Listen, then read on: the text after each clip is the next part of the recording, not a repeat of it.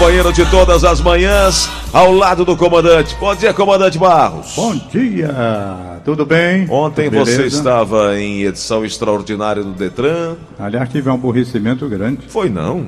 muito grande. O que foi que houve? Perdi o dia, todinho Foi, lá. foi mesmo. Porque eu cheguei lá, aí o rapaz do Detran, delicadamente, me atendeu. Disse, Tom Barros, agora o esquema é assim. Primeiro você vai ter que subir lá no, no, no Iguatemi, procurar uma clínica que está lá, tem uma coisa, Uma credenciada. credenciado, tudo bem. Fazer um examezinho. Fui. Cheguei lá, tudo ok, duas moças muito delicadas me atenderam também. Não, o senhor pode ficar aí, que nós estamos chamando tal. Tinha mais ou menos umas 10 pessoas na minha frente, talvez. Foi bem, meu amigo arriou esse negócio aí de internet, sei lá. E nada de voltar, e nada de voltar, nada de voltar, e não voltou. Na sua vida, um bocado de coisa arriando, né, Tom? Aí tudo. Né? Um bocado de coisa, né? tudo. Aí resultado. 12 horas. Eu disse, meu amigo, eu não aguento mais não. Eu vou Fome. embora. Vou embora. Ele disse, não, então vou ficar aqui com o seu telefone e vou remarcar. Ah, Ele me diga uma coisa, qual é o procedimento? A partir não, Tom Barros, é o seguinte. Você ainda vai ter que ir duas vezes aqui. Como é? Duas vezes? Sim. Como? Não, o senhor vai ter que fazer o exame de vista aqui. Certo? Quando o senhor tiver com o exame de vista, vamos supor que o senhor seja aprovado, aí a gente comunica ao Detran. O senhor vai para casa. Aí o senhor vai para o site para marcar de novo para ser atendido no Detran. Negócio fácil. Aí eu digo, mas meu amigo, quer dizer que eu venho três vezes aqui? É, sim, agora sim. Porque não tem mais como a gente fazer tudo uma vez, não. Então o senhor ainda vai ter que vir aqui fazer esse exame que era para ser feito hoje. Não fez. Aguarda, tem uma comunicação que vai para o Detran. Aí o senhor vai para casa. Lá na sua casa, o senhor abre o computador e marca para vir para o Detran. Mas, rapaz. Eu digo, rapaz, tá bom, obrigado. Vem embora. Síntese. Não participei do seu programa porque me atrapalharam tudo lá nessa confusão. Não participou Não participei TV? do programa da televisão. Não fiz nada. Me expus ao risco da coronavírus. Feito um égua. Aí voltei para casa, claro, puto de raiva. Ah, Né? rapaz. Caramba, que Via negócio. perdido. Mas olha, eles não têm culpa não. Disse que foi a internet que arriou do Detran o dia todo. Eu, eu quero pegar carona nessa audiência extraordinária do Gleudson Rosa para anunciar que a homenagem domingo será Rita Oliveira, hein? Opa! Grande Rita Oliveira. Irmã do Ivan Oliveira. Rapaz, eu tô querendo o telefone da Rita para botar no ar, para conversar com ela. Rapaz, é bem fácil. Nosso, E é? nosso colega André, André Melo, aqui direto, é, é, gestor aqui de é, da parte de, de- de audiovisual do Sistema Verdes Mares, é sobrinho dela. E é. É. Ô, rapaz, e o André tá aí? Vou já lhe passar o contato dele aqui no, no seu WhatsApp. Pronto, eu quero bater um papo com a Ritinha Oliveira, há muito tempo eu não vejo, tenho saudade dela. Vou prestar homenagem a uma das vozes mais bonitas da televisão brasileira. A família dedicada também à televisão, à Rádio Fusão, o irmão dela, o, o- o os irmãos, né? Um tem a produtora, o outro irmão era diretor, é, que trabalhava aqui, trabalhou no Canal 8 ali muitos anos, TV Cultura, é, pai do André Melo, que trabalha aqui com a gente. Pronto, então eu não sabia que ela era tia do André, não. É, vou já lhe passar o contato dele aqui. Beleza, pô. Tom, Vamos fa- nós entrar para hoje, né? Nós falamos muito, é, falamos muito em vários comunicadores, vários comunicadores, e, e eu queria hoje é, voltar a falar, se você permitir, é, num camarada que marcou muito, dois camaradas que marcaram muito a televisão cearense por vários anos, vários anos. O Jurandir Mitoso, tanto no rádio quanto na televisão, e também o Irapuan Lima. Foram líderes absolutos de audiência. É, obviamente outros também, Armando Vasconcelos, é, Desses Augusto que você falou Borges, aí, né? já foi homenageado no nosso programa, não é? O Irapuã, né? Isso. Exatamente. E aí o Irapuã, ele, ele fez uma diferença muito grande na televisão, com aquela história do frango, é, a, os calouros, os jurados, aquelas moças que dançavam, é, o programa de auditório que na época era uma fase que já estava ali já afindando, de uma dificuldade muito grande. E aí acabou abrindo portas para muitos artistas que encontravam ali a maior divulgação da televisão cearense através do programa do Irapuã. E, eu, e, e vi também o, o Irapuã, eu, eu, cheguei a conviver um, um, período curto com ele, porque eu ajudava o Oswaldo Cobelo, que era o produtor. Era aquele cara que dizia que tomava o frango, Tom. Quando você errava, aí ganhava um frango. aí entregava lá no palco. Quando o camarada é... chegava nos bastidores, ele tomava o frango para poder dar para o outro que errasse. e, aí, e aí eu ajudava o Oswaldo ali na, na, naquela produção. E também tive uma convivência um pouco também com o Jurandir Mitoso, o Pajaraca. E eu estava lá nos bastidores da televisão, eu sempre fui curioso, e aí ele fazia o, ele fazia o anúncio, fazia um testemunhal, eu não sei se, era, se a loja era Ciebra, uma coisa assim, que vendia uns fogões. E aí, com aquele jeito dele, e ele deu uma. Ele disse: fogão é esse aqui meteu a mãozada no fogão, tom, a, a boca do fogão foi para um lado, outro foi para o outro, a grelha do fogão caiu, foi uma confusão. Rapaz, o homem era doido e ah. meio. Acho que o Raimundo estagiou na escola dele. Você conviveu com eles, Tom Barros? Convivi mais com o Jurandir, uhum. menos com o Irapuã, mas tive contato também com o Irapuã Lima, grande Irapuã. Agora com o Jurandir foi mais. Aliás, o primeiro estúdio de rádio que eu vi na minha vida foi exatamente o Jurandir Mitoso trabalhando. Talvez o Jurandir nem tenha sabido disso. Meu vizinho era o Jubemar Palmeira de Ariguiá, que foi o homem que me levou para o rádio. Sempre ouvia a minha voz eu cantando aqui em casa. E um dia ele chegou e disse: Rapaz, vamos conhecer o estúdio de rádio. Eu digo, vamos. Aí ele me levou para o estúdio da Rádio Dragão do Mar, que funcionava, sabe onde? Calcula aí, ô! Não era Maraponga, não? Não, o estúdio. Quintino Bocaiúva? Não. Onde era, Tom? Edifício IAPC. Ah, tá. É edifício APC, tá certo. Era o edifício que hoje é o INSS ali, né? Isso. Na Pedro. Pereira.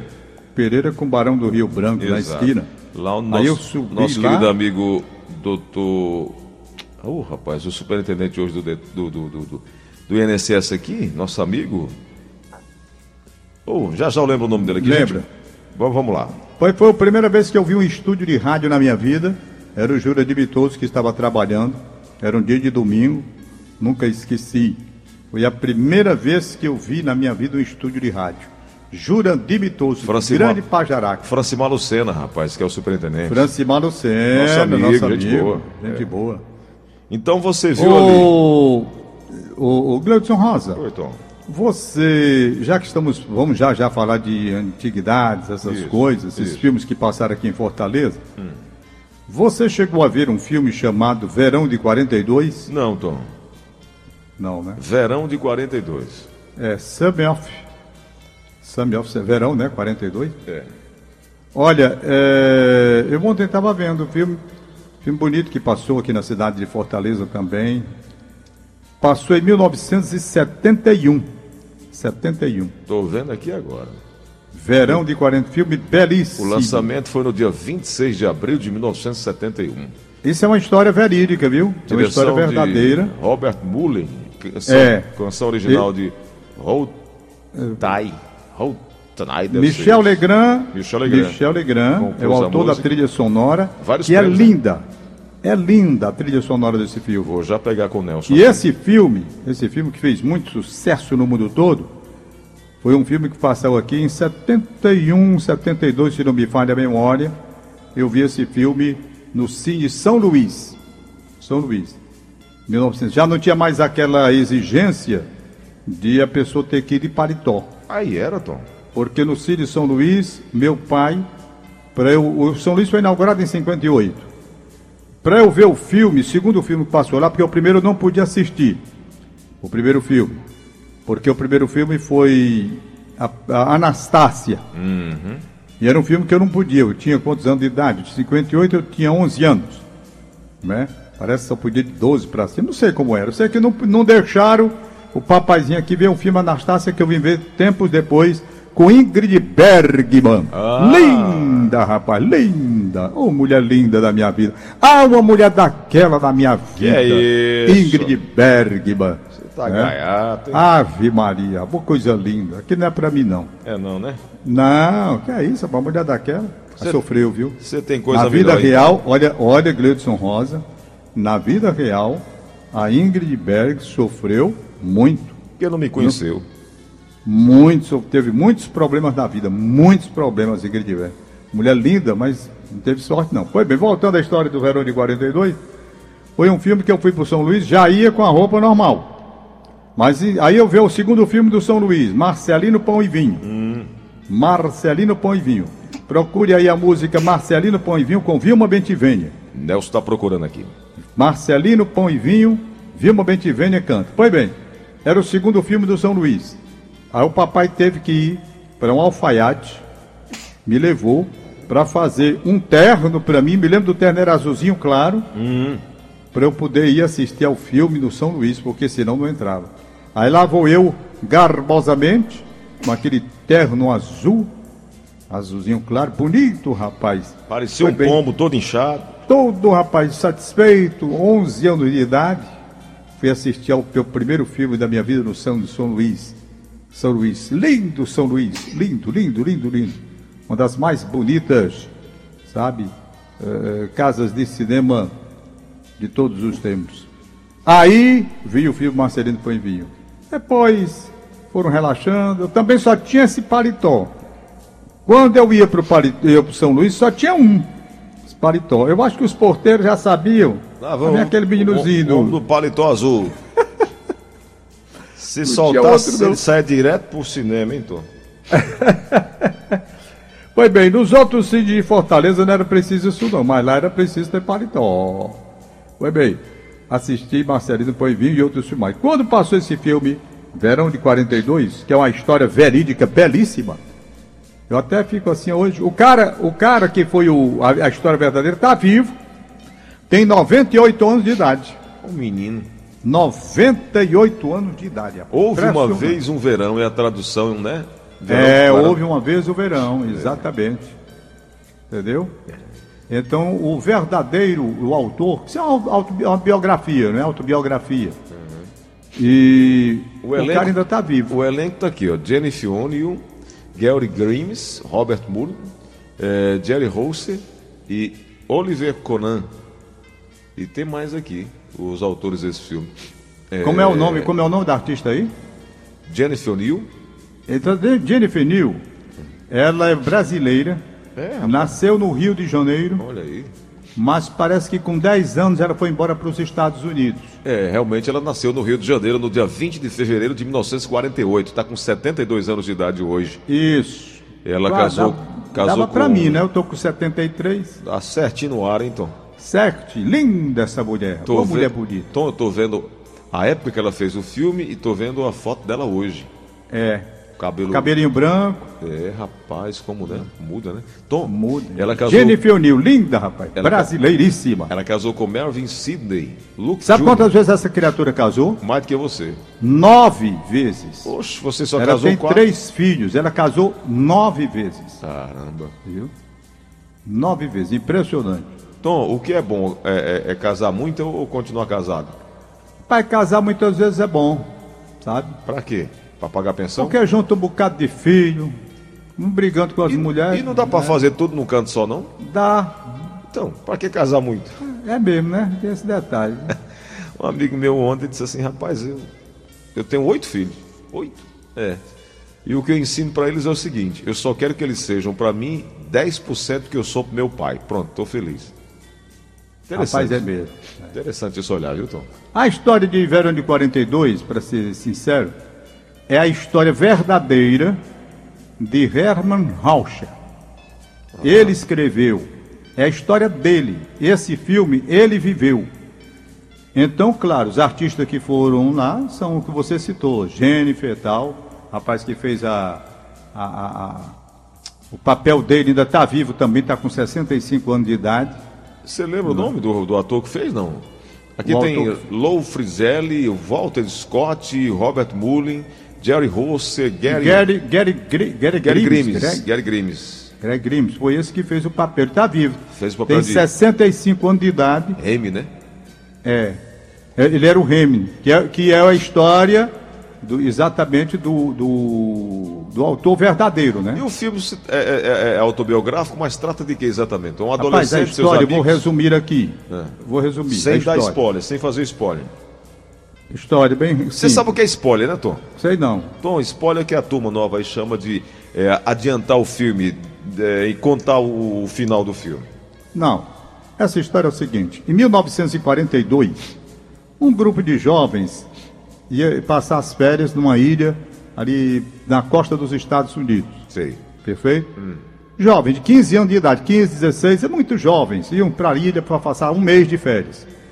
Quando eles chegaram lá, os quatro, três meninos, dois meninos e tal, aquelas histórias de jovem mesmo, namorico, etc e tal. Esse rapaz, que é o autor do, né, no caso, o Rausch, ele olhou para uma senhora de quase 30 anos, mais ou menos, e olhou e ficou impressionado com ela. E ele olhava, ele tinha 15 anos, história verdadeira. E ele olhava para a criatura, rapaz, diz ele que era uma coisa assim impressionante quando via a mulher. E os meninos viram, os outros chegaram e, rapaz, essa senhora aí não tem nada a ver contigo não, cara. Tem nada a ver, tu tem 15 anos, essa senhora aí tem uns quase 30 anos. Tal. E ele, não, ele ficava impressionado quando via essa criatura. Passou. Essa senhora era casada, história, história verdadeira também, um oficial que foi chamado para ir para a guerra. E ela ficou lá na ilha, enquanto o oficial foi para a guerra. E pronto, ela não olhava para o menino, o menino de 15 anos, mas o menino foi se aproximando e ajudava a lavar as, a, a lavar as coisas que ela comprava do supermercado. E ela olhava para ele assim, na certa desconfiou de alguma coisa, que ele tinha assim um amor platônico por ela. Grande, grande. Pois bem, e as coisas passaram. E pronto, e os outros meninos naquelas namoricam, tudo aí, já, pensou, jovens de férias, tudo bonito, na ilha bonita? Pois bem, aí, rapaz, ele foi se aproximando dessa senhora e tudo, e as pessoas notando. Quando foi um dia, chegou a comunicação, para resumir tudo, né? Chegou a comunicação de que o senhor tinha morrido na guerra, o marido da mulher. E ela, claro, ficou muito abalada. Mas ela ficou só. Esse rapaz de 15 anos chegou lá. E ela estava realmente aos prantos porque o marido tinha morrido. Mas ela olhava para ele, rapaz, tal. A verdade é que parece que ela já vinha também tendo assim uma simpatia muito grande, mas ela via a diferença de idade do menino, não é? Já estava de 15 para 16. E a verdade é que numa, numa noite lá, o menino chegou, ofereceu lá café para ele, acabou acontecendo. Acabou acontecendo. Quando aconteceu, o menino saiu feito um deslumbrado, né? Claro, um menino desse pega um negócio desse. Resultado. Olha a trilha. Olha a trilha. Olha o resultado. Aí o garoto sai. Aí tem a casinha dela lá, a ilha, aquela paisagem. E o menino sai. Sai assim, atarantado. Felicidade, mil felicidade que esse menino ficou. Ora. Aí no dia seguinte o menino se levanta bem cedo, ainda deslumbrado com o acontecimento, se dirige para a casa dela lá. Quando ele chega na casa, ele já notou uma diferença porque a casa estava escura. Aí ele se aproxima devagar, olha, tem um bilhete pregado na porta. Ele olha, tem o nome dele, Hermes. Aí ele fica ali, pega o bilhete, se senta no chão, na casa, abre, era uma despedida dela, dizendo que um dia talvez ele pudesse entender, poderia entender o que tinha acontecido, mas que ela tinha que partir, que tinha ia para casa para os outros para outros afazeres, não sei o que, tal. E nunca mais esse menino teve notícia dessa mulher. Essa mulher sumiu para sempre. E ele olhava para casa assim, rapaz, sabe, sem querer entender, puxa vida, como é que pode? A mulher não deixou endereço, ele sabia que o nome dela era Dorothy, e pronto. E os anos passaram, isso é uma história verdadeira, e ele ficou sempre com aquele negócio, meu Deus, e essa mulher? Quando foi na década de 70, isso foi em 42, De 42 a 70, ele não teve nenhuma notícia dessa criatura, não tinha a menor ideia onde essa criatura tinha se metido, ido embora. Aí ele ficou ali na dele e disse: Rapaz, eu vou escrever um filme. Escreveu um filme. Escreveu o filme, escreveu, produziu o roteiro, tudo. O filme. Quando anunciaram o filme, que a mulher viu, isso em 72, de, de, em 70, de 42 para 70, quantos anos, Gleudson Rosa? 28, não? 28 anos depois. É. Aí não sei quantas mulheres escreveram para ele dizendo que era Dorothy, hum. mas ele sabia quem era Dorothy. Tinha alguns casos que só eles dois sabiam. Aí a verdadeira Dorothy, verdadeira Dorothy, se comunicou e passou a ficha. E ele viu que era ela mesmo pelo detalhe que ela colocou. E ele se encontrou com ela uma vez, setembro, no lançamento do filme, pouco depois. Aí ela olhou para ele e disse: Olha, eu estou muito feliz porque você venceu como roteirista tal, tal. Eu até hoje carregava na minha cabeça a sua lembrança, mas eu tinha assim, um medo muito grande que eu tivesse traumatizado você, tivesse acabado com sua vida e graças a Deus você venceu e hoje estou aliviada, porque durante esses 28 anos eu sempre pensei, meu Deus, o que, que eu estraguei a vida daquele menino, que trauma eu deixei para aquele menino, tudo, eu tinha um peso na consciência muito grande. E vendo você hoje eu estou feliz, porque você realmente está bem, etc e tal. Mas eu quero lhe fazer um pedido. Aí ele disse: Pois não. Esqueça o que passou, não vamos mais falar de passado. Desapareceu de novo e nunca mais esse homem viu essa mulher. Tá com a bichinha. Tu já pensou um negócio desse? Quando foi em 2011, ele deu uma entrevista. Ele deu uma entrevista lá na televisão e disse: Rapaz, o que mais me chateou é porque ela apareceu de novo mas sendo que dessa segunda vez ela disse que tinha casado, que tinha três filhos, casou de novo, reconstruiu a vida dela e pediu a mim para não falar mais, não falar nada de passado que ela não queria. E dessa vez ela desapareceu, foi total. Eu gostaria que ela estivesse viva em algum lugar e se comunicasse. Nada. Ele está com 98 anos de idade, está vivo. Até hoje ele não soube mais onde se meteu essa mulher. Entendeu? Então essa é a história de O Verão de 92. É uma história belíssima. Essa música do, Legrand é linda.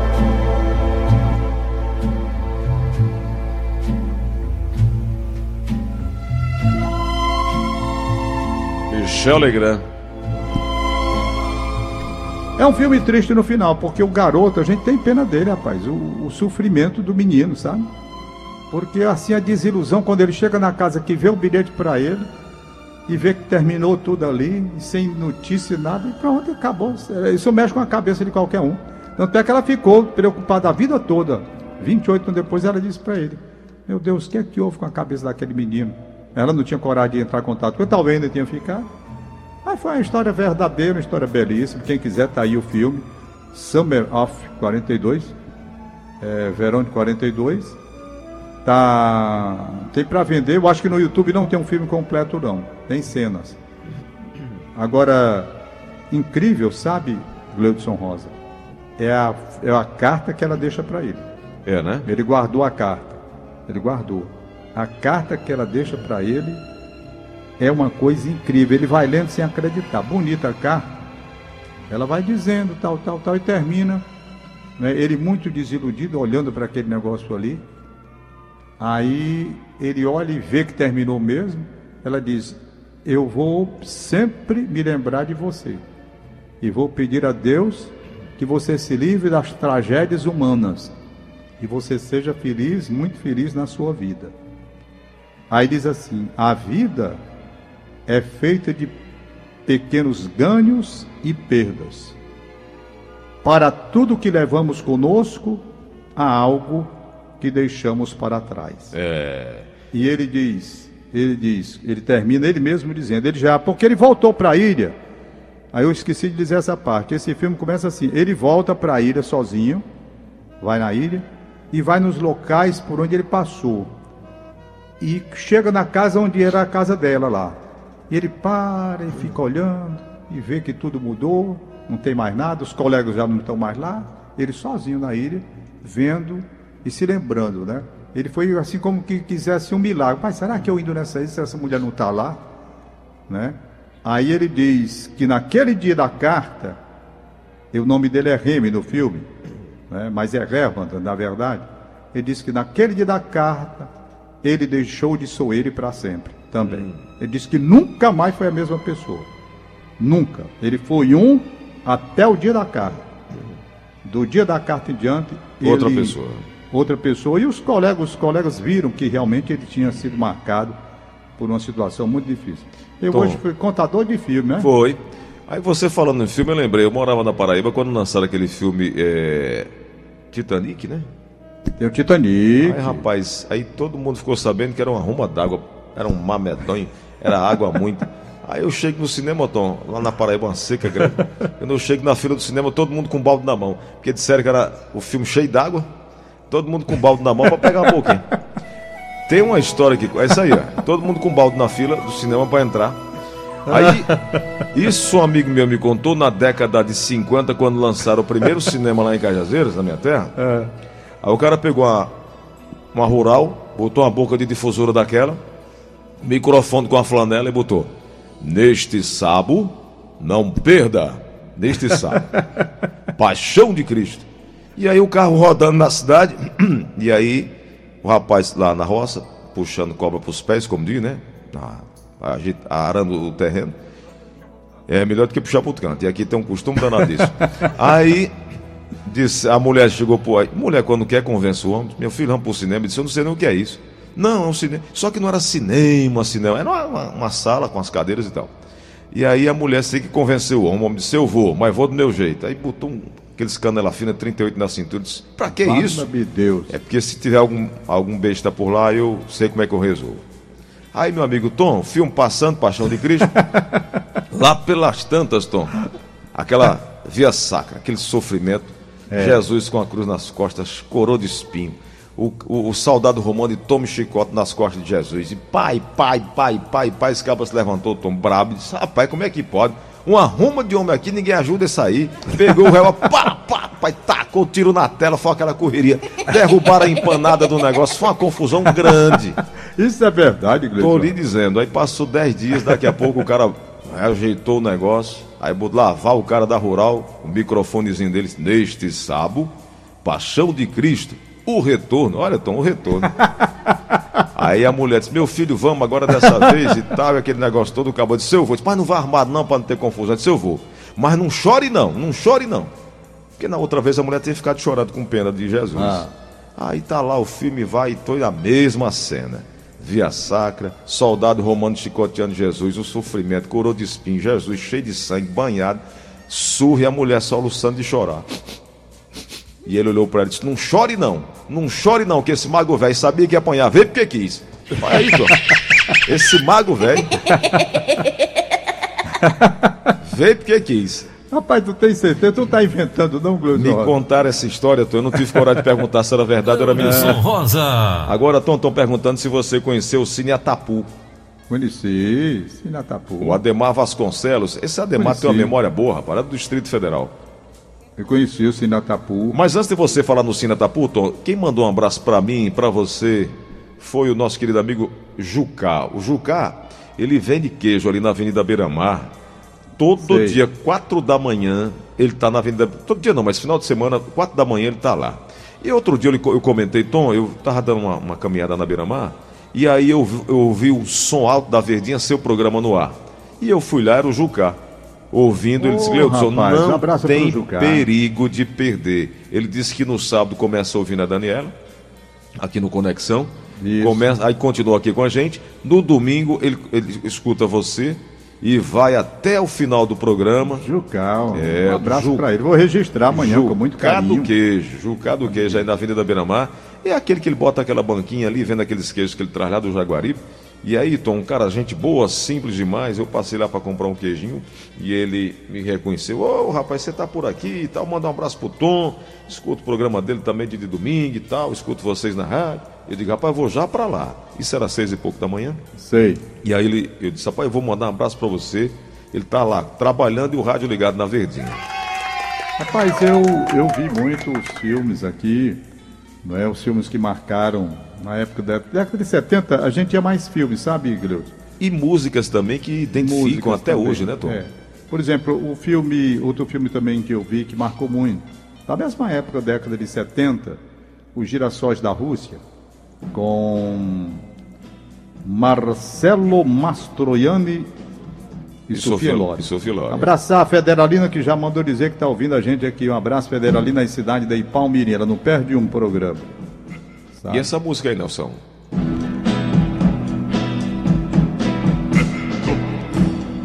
Fala-me Deus. É conhecida, viu, Tom? Os faroestes americanos, os filmes americanos, os faroestes. Isso marcou demais. Eu comprava aquele gibizinho, Tom, aquelas revistinhas, eu lia tudinho. Sempre gostei, assim igual a você, sempre gostei de, de aventura, gostava muito de arma também. E aí eu gostava demais. Aqueles, aqueles cavalos, aquelas, aqueles rifles, a, a- a marca Chester, né? Aqueles, e a gente tinha no, no interior aqueles, aqueles rifles em 28 que a gente matava rolinha, né?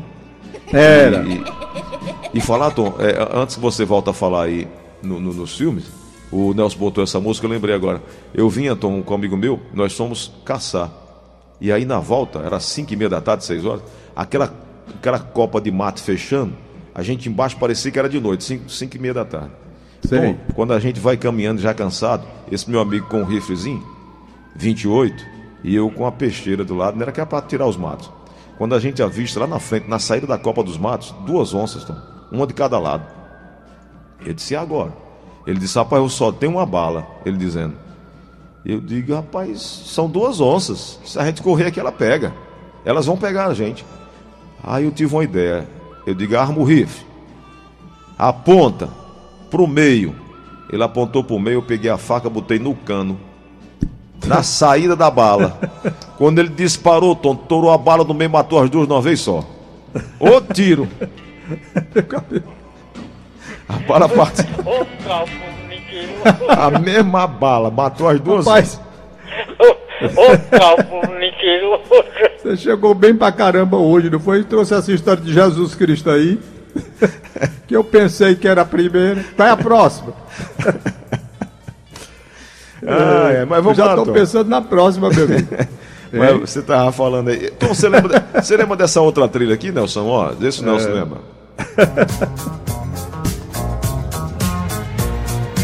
lembra, Tom? Quem lembra Não. muito é a Rita Regina, tá aqui dançando no estúdio. É. Vai, deixa eu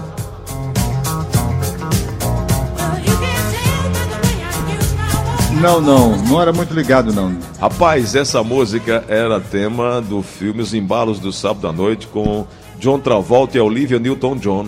John Travolta. Rapaz, isso é, é, fez um sucesso danado. E interessante que a minha filha mais nova, tem 19 anos, é, faz jornalismo, é, ela, ela não viveu essa época, obviamente, mas ela Ah. gosta demais dessas músicas pelo ritmo, é, pela alegria é, é, em que o filme se passou também a época. E interessante, como você falou, como música e filme, isso marca a, a vida da gente, né? Música e filme, rapaz, é um negócio sério. Muito sério. Esse é do gosto, e do outro lado da vida, né? Tom? É. O, o filme. Os temas o, o de filme marcantes. Se você me perguntar, e você? Bom, quais as músicas de filme que marcaram mais? Eu vou dizer aqui um. Os Girassóis da Rússia. Girassóis da Rússia. Henry Mancini, ou Mantini, como queiram, ele compôs, aliás, a orquestra, e gravou para o filme, a trilha sonora, de Os Girassóis da Rússia. Lindo, lindo, lindo, lindo, lindo. Tem aí, Nelson, a música? Aí, deve ter, Girassóis da Rússia, no piano. A cena final desse filme, na, na estação ferroviária de Milão, inclusive eu estive lá, E eu sentei no banco onde a Sofia Loren tinha sentado e mandei bater uma foto minha. Olha aqui eu. Eu também tive lá. Que estação enorme, viu? Tom? Linda, linda. E o filme termina exatamente ali, a cena final do filme, Os Girassóis da Rússia, ali, naquela estação ferroviária lindíssima. Eu achei Essa- aqui. Nelson Essa achou aí, mesmo. Nelson? Essa aí. É.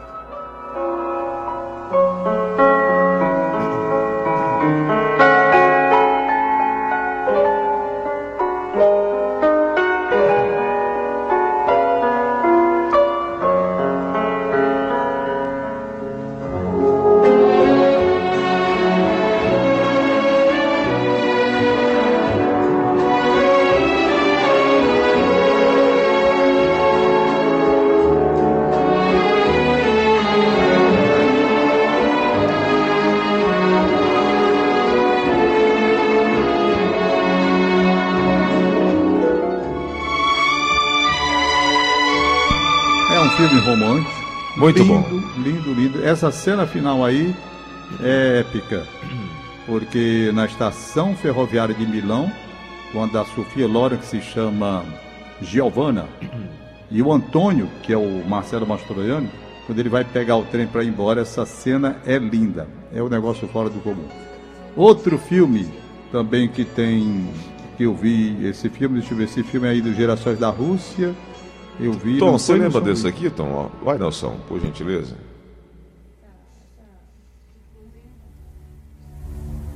Vamos ver.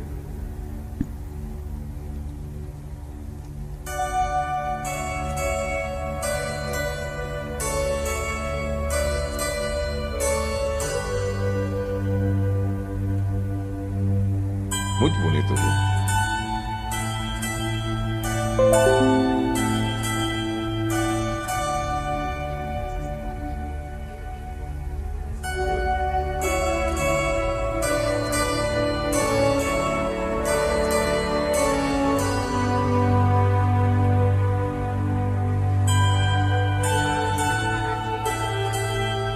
Tom, e a Ritinha tá me lembrando aqui que o Ennio Morricone, a- autor né, dessa música aí, também do Cine Paradiso, não foi, Ritinha? Isso, Cinema Paradiso e várias trilhas sonoras de filmes. O Ennio Morricone foi compositor e ele faleceu essa semana, aos 91 anos. 91 anos. Eita, 91 anos. Contemporâneo então do, do rapaz lá do, É, do de verão de 42, está com 98, né? é verdade. Tá vivo ainda. E essa outra aqui, Tom, é um outro grande filme também que você vai lembrar. Ó. É. Quem pediu aqui para lembrar sobre isso foi o Ailton, lá do Crato, aqui no Ceará, lá- no Ceará, dizendo o seguinte: Tom, você lembra da música do filme Dio Como Te Amo? Aí, ó. me lembro demais. Tem muito sucesso. É uma música, é um, é um filme romântico, né? Italiano. Isso, um Giulio estouro, né, Cinquetti Tom? que gravou essa música aí. come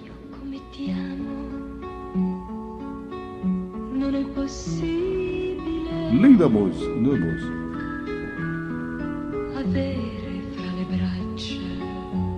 E a interpretação dela é muito bacana.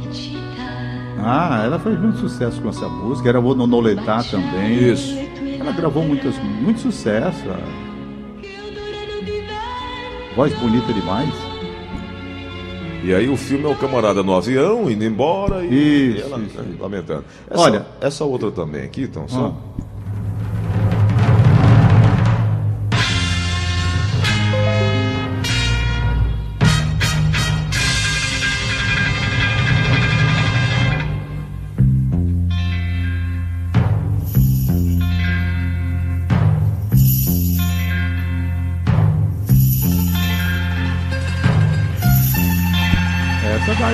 Filme. Lembra não? Lembro demais. Foi de filme também, Tom? Foi. The Jordans, né? Mas, ele, ele- mas essa música aí Tema de lá. não é, não é original, é o tema de Lara e do Dr. Givago, né? Ah, Dr. Givago. Essa música, o tema, o Dr. Givago, tem a trilha sonora que a, a original Tem com é André, tem com o. André Rie também aqui, Tom. Tem com o André Rie, o André Rie gravou, mas não é o original. Mas, o- mas é linda com André também. Essa aqui com André Rie. ó.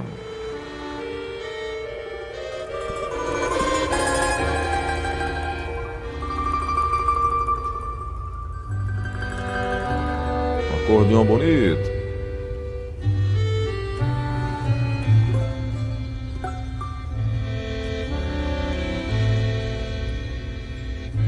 Maurice Gerry, o autor dessa música aí. Muito bonito, né, Tom? Muito bonito. Isso daí que tá tocando essa- essa- esse instrumento aí é balalaica. Balalaica, exatamente. Muito parecido. Lembra muito do nosso bandolim aqui, né? Muito. Balalaica, essa música. Ela, ela, o- a Balalaica ela tem uma importância muito grande nesse filme, porque quando a mãe do Givago morreu, ela tocava Balalaica e entregou para ele a Balalaica. E ele guardou com muito carinho. Quando houve a Revolução Russa, eles tiveram que separar ele da, da atriz. Eu tô com o nome dela no filme, meu Deus. Tem a Júlia Cristo, que era atriz, mas tinha o nome. A Lara. Lara, no filme. Ele entregou para ela exatamente essa balalaica. E ela levou. Anos depois, quando ele procurava a filha dele, com ela tinha se perdido com a guerra, aquele negócio todo, a menina que vinha, vinha com essa balalaica para se apresentar para um tio dele, porque o Givago já tinha morrido. É um filme muito bonito sobre a Revolução da Rússia, os problemas que aconteceram depois que os bolcheviques tomaram a União Soviética. Muito drama, muito sofrimento, mas é um filme muito bonito. E a música, então, essa do Maurice Jeff, então, é um negócio louco, espetáculo. E já que estamos no finalzinho, não posso deixar de registrar também um filme, um filme que essa daí é Speaks É um clássico, né? Aí é um clássico, aí é do Poderoso Chefão. Essa daí é linda demais. Outro clássico também, Luzes da Ribalta, né, Tom? Ah, Luzes da Ribalta. Carruagens de Fogo, Luzes da Ribalta. Luzes da Ribalta você tem com é o Charlie Chaplin, né? Olha, e para fechar, tem um, um- um filme chamado Noviça Rebelde. Sim. Noviça Rebelde. Edwai, é, Edva, Edwais. O, o André Rieu gravou. EDL, né? Tem a música que ele gravou. Para ver se o nosso querido Neo Nelson Costa pega aí. E-D-E-L W E Tá aqui, Tom. I S S. É uma flor. Edelweiss é uma flor que só dá na Áustria. Na Áustria não, dá naquela área, mas muito mais na Áustria, nas montanhas. E Os Alpes é Suíços também lindíssima. tem, Tom. É nos Alpes Suíços. Agora, sendo que ela, ela dá mais nas montanhas, né? É o começo do filme. Não, essa daí é, daí é outra coisa. Né? É a abertura Não, do... é só abertura. Agora vem, agora vem. Edelweiss, Cadê? Linda. Tô vendo aqui a, a- A flor é muito bonita. Tô vendo aqui a flor. Pois cadê, bem, a- cadê a música, Nelson? Edelweiss, Tá aí, ó. André Rio. Cadê Nelson? Que a alma que sai. Para terminar, apenas um detalhe: esse filme. É essa daí. Tem até um avião com essa flor lá na Áustria, né? É, tinha, né? Pelo menos com Edelweiss. Não Olha. ame... Aí tem, tem toda a história aqui. Essa música aí, que é linda, essa história é uma história verdadeira. Embora romanceada, mas é uma história verdadeira. E a Maria, a verdadeira Maria, que é a noviça rebelde, depois que eles perderam tudo, ela viajou para os Estados Unidos com os filhos, morou numa cidade dos Estados Unidos e deu uma entrevista, inclusive, anos depois, com a Julie Andrews, que tinha feito o papel dela no filme. É uma história que quem quiser pode procurar na internet. A Noviça Rebelde é uma história legítima, né? Belíssima história, belíssima história. E eu vou dizer a você, eu fiquei tão apaixonado por essa, esse filme que quando eu tinha dinheiro, não era o liseira de hoje, eu Dois. tinha conseguido um dinheirinho bom, o dólar estava favorecendo, o euro lá embaixo. Eu peguei a Beth e os meus três filhos, Maria Clara, Pedro e Gabriel, os três gêmeos, e o Ari Josino. Eu fui para a Áustria visitar todos os pontos de filmagem desse filme aí, Girassóis da, o, o- é, a Noviça Rebelde Olha aí. as paisagens mais lindas que eu já vi na minha vida. Mas voltei para casa com a frustração que da hoje eu tenho. Por quê? E não sei se vou tirá-la. Hum. Porque eu visitei quase todos os lugares, só faltou um. Qual? Um único lugar Qual? de todos que, do, de onde eu- esse filme foi feito na Áustria. Foi feito em Salzburgo, fui a todos os lugares e fui a uma cidade chamada Werfen, cidadezinha do interior, nas montanhas. Rapaz, pense na frustração. Por quê? Eu estive a 3, 4 quilômetros de distância do local onde foi feita uma das mais belas cenas do filme, quando os meninos cantam do Rebi na montanha. Hum.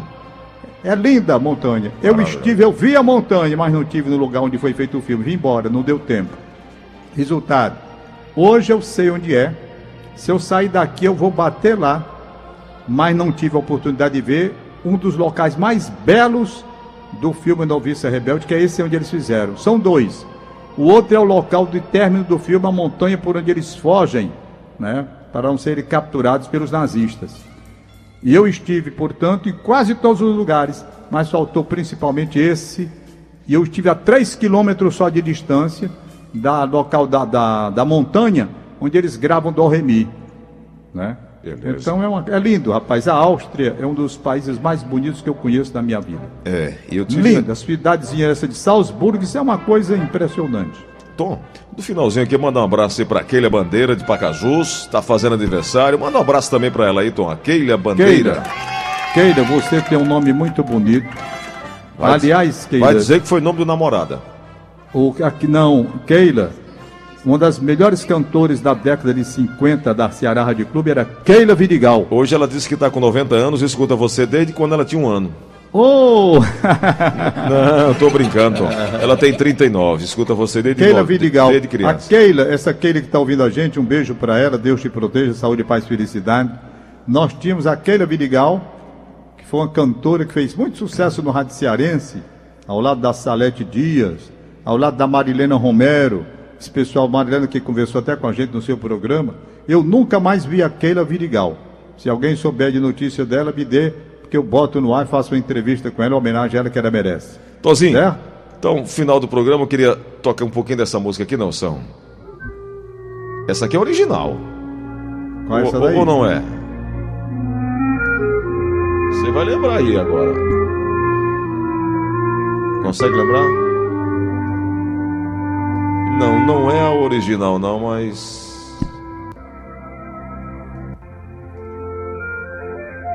Não, não, não é a original, não. É essa Ah, Luzes da Ribalta. Luzes da Ribalta, com um arranjo diferente. Muito foi, diferente Foi quando o, o, o camarada que fez o, o, o Charlie Chaplin, que, que fez o Carlito, como é o nome desse ator? Charlie Cha- ah, Charlie Não, não, não, Chaplin. não. Nessa nova versão agora, nessa Ah, nova sim, versão. sim. É, ele fez é, diversos filmes aí da, da, da Marvel como super-herói. É, esse cara, ele conseguiu dar vida realmente a o, o Charlie Chaplin. Ele fez o papel de Charlie Chaplin e ficou marcado. Olha, Nelson. Rob- Robert Downey Jr., que eu tô querendo lembrar. Ah, É, faz Homem de Ferro na Marvel. Linda, essa música é linda. Linda.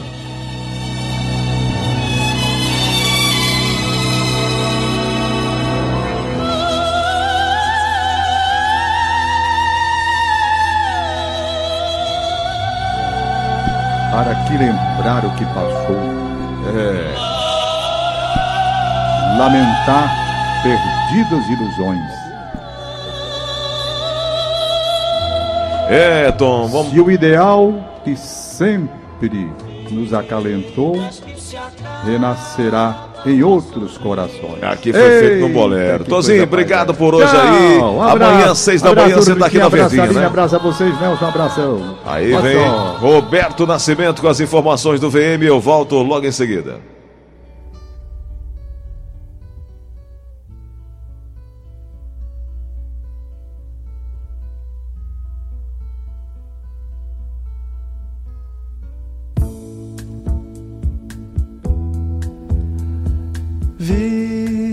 Vidas que se acabam a sorrir, luzes que se apagam, nada mais. É sonhar em vão, tentar aos outros iludir. Se o que se foi pra nós não voltará jamais. Para que chorar o que passou? Lamentar perdidas ilusões. Se o ideal que sempre nos acalentou renascerá em outros corações.